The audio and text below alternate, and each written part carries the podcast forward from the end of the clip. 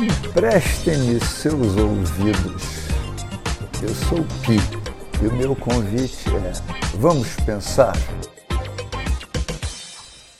Escolhi para assunto desse podcast hoje sonhos. Então eu quero começar com algumas informações. Eu vejo assim, a priori, dois tipos de sonhos: sonho que a gente sonha à noite dormindo e sonhos acordados, aquelas coisas que a gente pensa é, sobre o futuro, coisas otimistas, né? porque senão é pesadelo, não é sonho.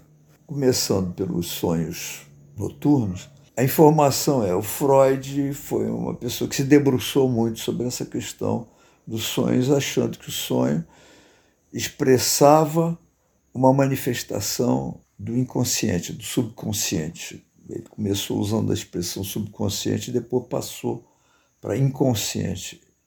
Eu gosto mais da ideia do subconsciente, aquilo que está debaixo da consciência, não aquilo que é inconsciente. Porque tem muita coisa inconsciente que não, não é possível de se atingir. Mas o sonho traz toda uma movimentação emocional da gente. Isso foi a proposta, a, vamos dizer assim, o ponto de partida do Freud. Antigamente, os gregos, por exemplo, entendiam o sonho como alguma coisa que podia ser interpretada em termos de futuro, do que, que ia acontecer, é, como se fossem presságios, né? sonhos proféticos. E se, falou, se falava muito antigamente do sonho como uma manifestação assim de alguma coisa mágica. É, o Freud limitou o sonho à questão da manifestação do subconsciente. E ele escreveu um livro, Interpretação dos Sonhos, que marcou época, é um livro fundamental para estudos da psicologia. Esse livro foi publicado em 1900, na virada do século. É um livro muito interessante porque ele detalha é, vários elementos que constituem o sonho. Ele dizia que era uma manifestação de desejo, e até tinha uma, toda uma interpretação de que o sonho, o pesadelo seria também tipo de uma manifestação de desejo. Coisas que ficaram muito controversas ao longo do tempo. E, e ele considerava que era só isso, o sonho, sempre era isso, que era importante investigar o sonho para ver o que estava sendo, qual era o desejo que estava sendo manifestado naquele sonho. E a outra questão que ele colocava como importante era que havia mecanismos no sonho. Por exemplo, ele dizia que quando você sonhava com uma pessoa, não era nunca aquela pessoa, que havia um deslocamento de uma pessoa substituindo outra, e, o que, na minha experiência, é muito real, muito verdadeiro.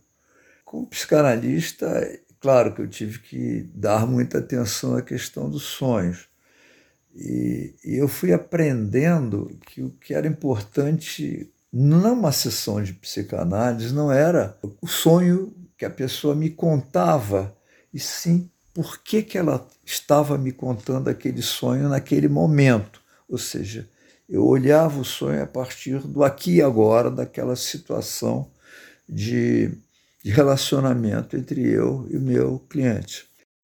Além disso, a outra questão que eu acho que é relevante é qual era o sentimento que a pessoa estava tendo quando teve aquele sonho. Eu perguntava muito isso. O que, que você sentiu? O que, que você estava sentindo naquela hora? Porque às vezes a pessoa conta alguma coisa catastrófica e diz: Não, eu estava me sentindo muito em paz. Ou ao contrário, conta uma coisa que aparentemente é irrelevante estava me dando uma angústia muito grande aquela situação. Então, o sentimento associado a, ao sonho em si, né, ao acontecimento sonho, também tem uma, uma relevância interessante. Então, quando eu falo, por exemplo, associar o sonho ao aqui e agora, eu me indago o seguinte: uma pessoa está me contando, está me contando alguma coisa, e ela diz assim: Ah, outro dia eu sonhei ou é, essa noite eu sonhei.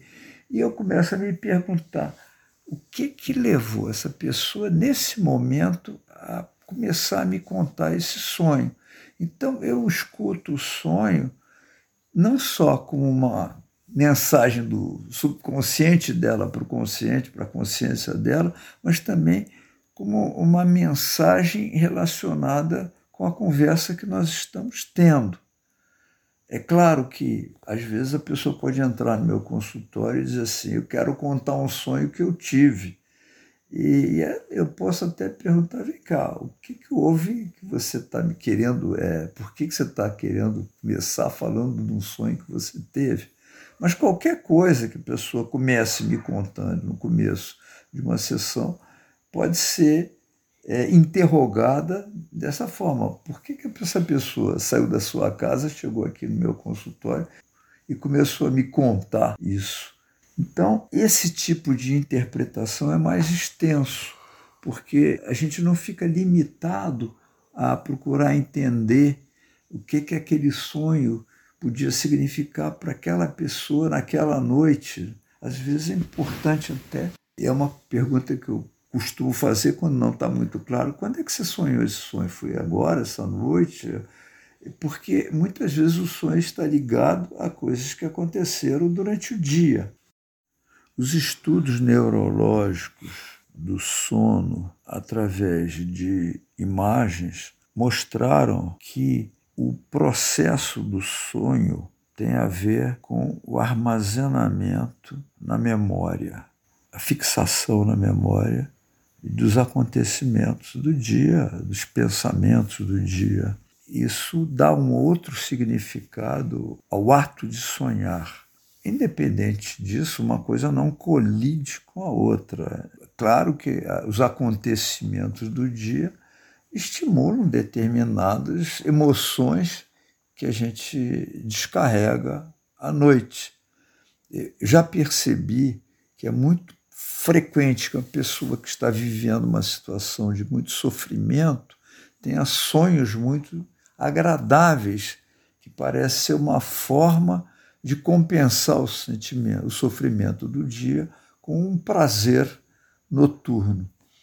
Então, esta é também, este é um significado importante do sonho. Então, ao in, in, investigar um sonho, além da, de pensar no significado imediato do sonho na relação entre o analista e o sonhador, o cliente, a gente também vai investigar a relação da vida que ele está tendo, do dia a dia dele, ou daquele particular dia até, com aquilo que foi sonhado. Então, aí, nesse sentido, o sonho é, é, mostra uma emoção que precisa por alguma razão, ser sublinhada. Dizer, se a gente tem um sonho que nos desperta raiva, por exemplo, que, que raiva é essa? Onde é que está sendo vivida essa raiva, ou devia estar sendo vivida e não está sendo? O trabalho de análise tem muito a ver com investigar as emoções. Por que a pessoa está sentindo ou sentiu raiva, medo, uma variada gama de emoções, é, ansiedade, tristeza, tudo isso se expressa através dos sonhos. Então, os sonhos têm uma função neurológica e tem também uma função emocional, que é aquela que interessa mais aos psicanalistas. Além disso, eu gostaria de falar também da questão dos nossos sonhos acordados. O que, que a gente sonha e o que, que é isso da gente ficar vislumbrando o nosso futuro. Que futuro é esse? Por que, que a gente articula o futuro através de um sonhar com ele? Eu aprendi na, na neurolinguística que quando a gente bota um prazo no sonho, o sonho vira um projeto. Não é tão verdade assim, mas é uma boa ideia para a gente começar a pensar sobre os nossos sonhos. Esse sonho tem prazo? Qual é o prazo? Por, por onde é que a gente começa. É, em neurolinguística também eles colocam a questão de imagina quem que você quer ser daqui a 10 anos, o que, que você vai estar fazendo daqui a 10 anos, que seria o futuro mais promissor, o que você mais deseja. E depois eles falam assim: uma vez se colocando lá, você volta para o dia de hoje e começa, e começa a observar, a partir do dia de hoje, o que, que você fez que conseguiu te colocar naquela posição, naquela situação, ou ser aquela pessoa. É, é um exercício interessante, mas eu acho que o que mais nesse momento está me chamando a atenção é por que, que a gente tem que ficar especulando esse futuro. Na minha experiência, o que funciona é o passo a passo. Dizer, o que, que eu estou fazendo hoje, o que, que eu vou conseguir fazer amanhã, nos, no, nos próximos dias, nesse próximo período de tempo, é uma coisa menos voltada para uma meta, para um resultado final. E eu penso que meta, na verdade, é uma coisa que um gerente tem que fazer para satisfazer o seu diretor. Né? Ele tem que cumprir metas e o diretor estabelece metas e isso pode funcionar muito bem numa indústria. Na, na vida da gente, cria uma redução porque os lados ficam perdidos. O que, que eu quero dizer, os lados ficam perdidos? É como se você dissesse, eu vou daqui até lá e não vou olhar para o que tem à minha volta, para a paisagem, para o que está à minha esquerda, para o que está à minha direita, vou olhar só para frente. Então, eu acho que a gente perde quando a gente estabelece uma meta. Eu sugiro que a gente troque meta por rumo. Eu estou seguindo um rumo. Na, na juventude, isso é o que ocorre. Está dentro de um colégio e tem aquele rumo. A gente sabe que o ano que vem a gente vai estar tá para no, no, ano seguinte, lá, sexta série, sétima série? Tem um rumo. E aquela trilha vai até a conclusão do segundo grau. Aí a gente vai buscar um outro rumo. Qual é a profissão que eu vou escolher? O que cá entre nós, aqui no Brasil, é esse absurdo que você tem que determinar o que, é que você vai fazer do resto da vida aos 18, 17, 18, 19 anos de idade. Não faz menor sentido isso. A gente tem que ir crescendo, evoluindo, experimentando. É muito difícil essa, essa proposta de seguir um sonho. O garoto que diz, ah, desde os 10 anos que eu queria ser advogado, sei lá, dentista, seguir a profissão do papai. Então, a vida da gente passa por ser determinada pela escolha de um garoto. O garoto escolheu e agora estou aqui nesse caminho porque o garoto que eu, que eu era quando tinha 10 anos escolheu esse caminho para mim. Então, é, não faz muito sentido isso. É, é importante que a gente tenha flexibilidade para mudar de ideia, para ter uma outra proposta para a vida da gente. A pessoa que já fez isso, já escolheu o caminho que tinha que escolher aos 10 anos e agora já está nesse caminho há 30 anos, como é que ela faz? Olha, eu posso dizer o seguinte: a pergunta é boa, porque é complicado isso. Você está com 50 anos de idade, sei lá, dentro de uma carreira, dentro de uma profissão, é, você escolheu aos 10 anos, você pode dizer, pô, podia ter escolhido outra coisa, mas agora é tarde. Às vezes dá para você fazer paralelamente outras coisas, além do seu trabalho. E sempre a gente, eu acho, a gente deve estar tá se perguntando: estou tô feliz aqui, é isso que eu quero fazer daqui para frente? Acho que é uma pergunta que sempre vale a gente não tem que ficar condenado a seguir por aquele caminho indefinidamente. Meu exemplo pessoal, eu quando tinha 37 anos, 36 37 anos de idade, eu achei que eu estava muito insatisfeito com, com o que eu estava fazendo na minha vida e parei tudo eu tinha tido a sorte de juntar um pouco de dinheiro e eu me dei férias, me dei um ano sabático pensando o que eu queria fazer da vida. Fui fazer psicanálise de novo, a minha psicanálise pessoal, fechei o consultório, eu já era psicanalista. E depois de um ano e meio eu decidi que eu queria ser psicanalista. Então eu tomei essa decisão novamente, mas foi importante para mim é, parar e reescolher para não ficar me interrogando, como eu estava me interrogando, será que eu estou no caminho certo? Será que é isso que eu quero fazer? E eu tinha muitas dúvidas e que eu fui eh, questionando e pensei em outras alternativas. Eu fiquei tempo muito grande, um ano pelo menos, pensando no que, que eu queria fazer e vagando pela minha cabeça com alternativas do que, que eu vou fazer agora. E foi muito bom para mim ter escolhido essa profissão, como eu podia ter escolhido outra. Eu tinha confiança de que eu era capaz de fazer, de seguir outro caminho se eu quisesse. Enfim, calhou que eu escolhi de novo a mesma profissão e fiquei satisfeito com ela.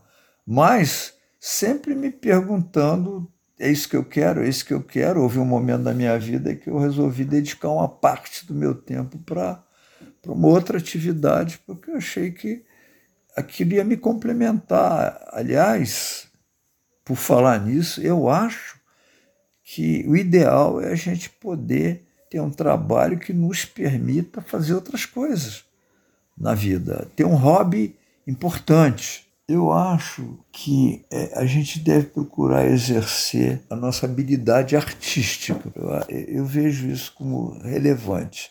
Arte, para mim, é uma comunicação de espírito para espírito. Quer dizer, nós temos nosso corpo, nossa mente, tem um espírito também, que é alguma coisa mais imaterial e que está muito é, expresso na, na, não só na habilidade artística, no fazer arte, como também no apreciar a arte. A arte gera emoção, muita emoção, não só em quem faz, como também em quem está apreciando a arte. Eu estou falando de uma maneira geral, música, pintura, artes plásticas, literatura, poesia, Acho que são coisas importantes, relevantes. E não é só isso. O esporte também pode ser uma arte. O futebol, eles falam muito disso, como esporte, como uma arte, como o balé, uma arte, como. É, me lembro de ver uma entrevista do Baryshnikov, grande bailarino russo, que ele dizia que ele, ele, tinha, ele ficava estarrecido com a arte do jogador de basquetebol ele dizia: o que eu faço, minha, meus passos, é tudo coreografado, aquilo é estudado antes, praticado, exercitado, repetido. O jogador de basquete cria, inventa na hora. É interessante isso. Né? Claro que o jogador de basquete desenvolveu toda uma habilidade, tem exercício, é, preparou a musculatura para isso, como, como o bailarino também. E como o músico, por exemplo, tem um músico clássico que bota uma partitura na sua frente e toca aquela partitura e ele se exercita e trabalha as filigranas dentro daquela partitura. E tem o jazzista que senta na frente do piano e começa a produzir arte. Como o Keith Jarrett, que faz concertos de improviso. Claro que ele deve ter na cabeça mais ou menos uma linha do que ele pretende fazer, mas ele senta no piano e começa a tocar alguma coisa que não está escrita, que vai saindo da cabeça dele. Eu acho que o Keith Jarrett tem uma certa semelhança como o Jackson Pollock, que botava a tela na frente e ia respingando tinta e improvisando. Aí tem uma questão interessante que até o Pedro me chamou a atenção, que é a diferença entre você programar o seu futuro e deixar o futuro ir acontecendo e se preparando para ele em vez de programá-lo passo a passo, que é a diferença entre o pianista que usa uma partitura ou o pintor que planeja o quadro que vai fazer, em contraposição ao pianista que senta e toca e o pintor que pega a tela e pinta. Então tem uma questão interessante aí, até que ponto a gente deve pintar o nosso futuro é, de uma forma metódica e programada ou pintar o nosso futuro de uma forma mais espontânea. Mais importante mesmo é a gente estar preparado o se preparar faz toda a diferença. Quem quer ser pintor se prepara estudando pintura e depois vai indo no passo a passo. Então tem um momento da vida que é o estudar, estudando aqui, estudando ali, e aos poucos esse estudo vai confluindo num rumo mais definido, que é um rumo. Né? Pode sonhar metas, mas eu acho que não é o relevante. Esse tipo de sonho, não. Eu vejo o rumo, sim. Eu estou indo num rumo e estou dando os meus passos, e aí as propostas vão surgindo, as alternativas vão aparecendo e a gente vai escolhendo.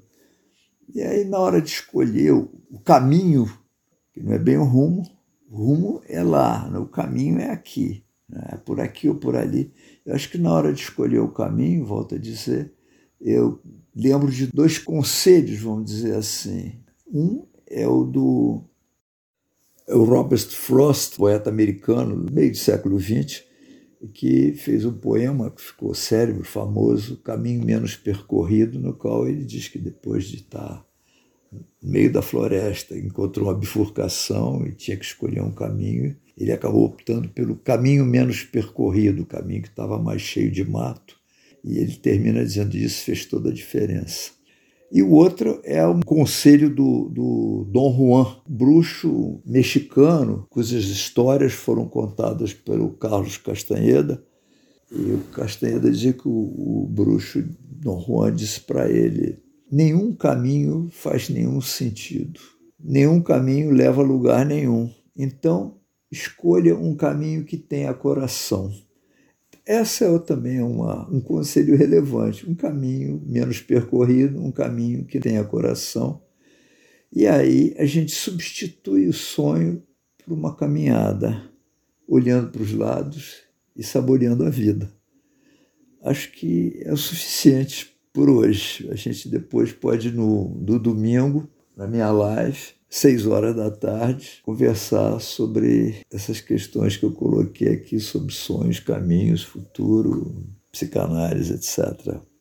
Quem quiser fazer algum comentário, fazer uma sugestão ou mesmo uma pergunta, enfim, quiser se manifestar, eu agradeço as manifestações, são sempre bem-vindas. Escrevam no meu Facebook, no meu Instagram ou mande uma mensagem pelo meu WhatsApp do celular. Muito obrigado e até domingo.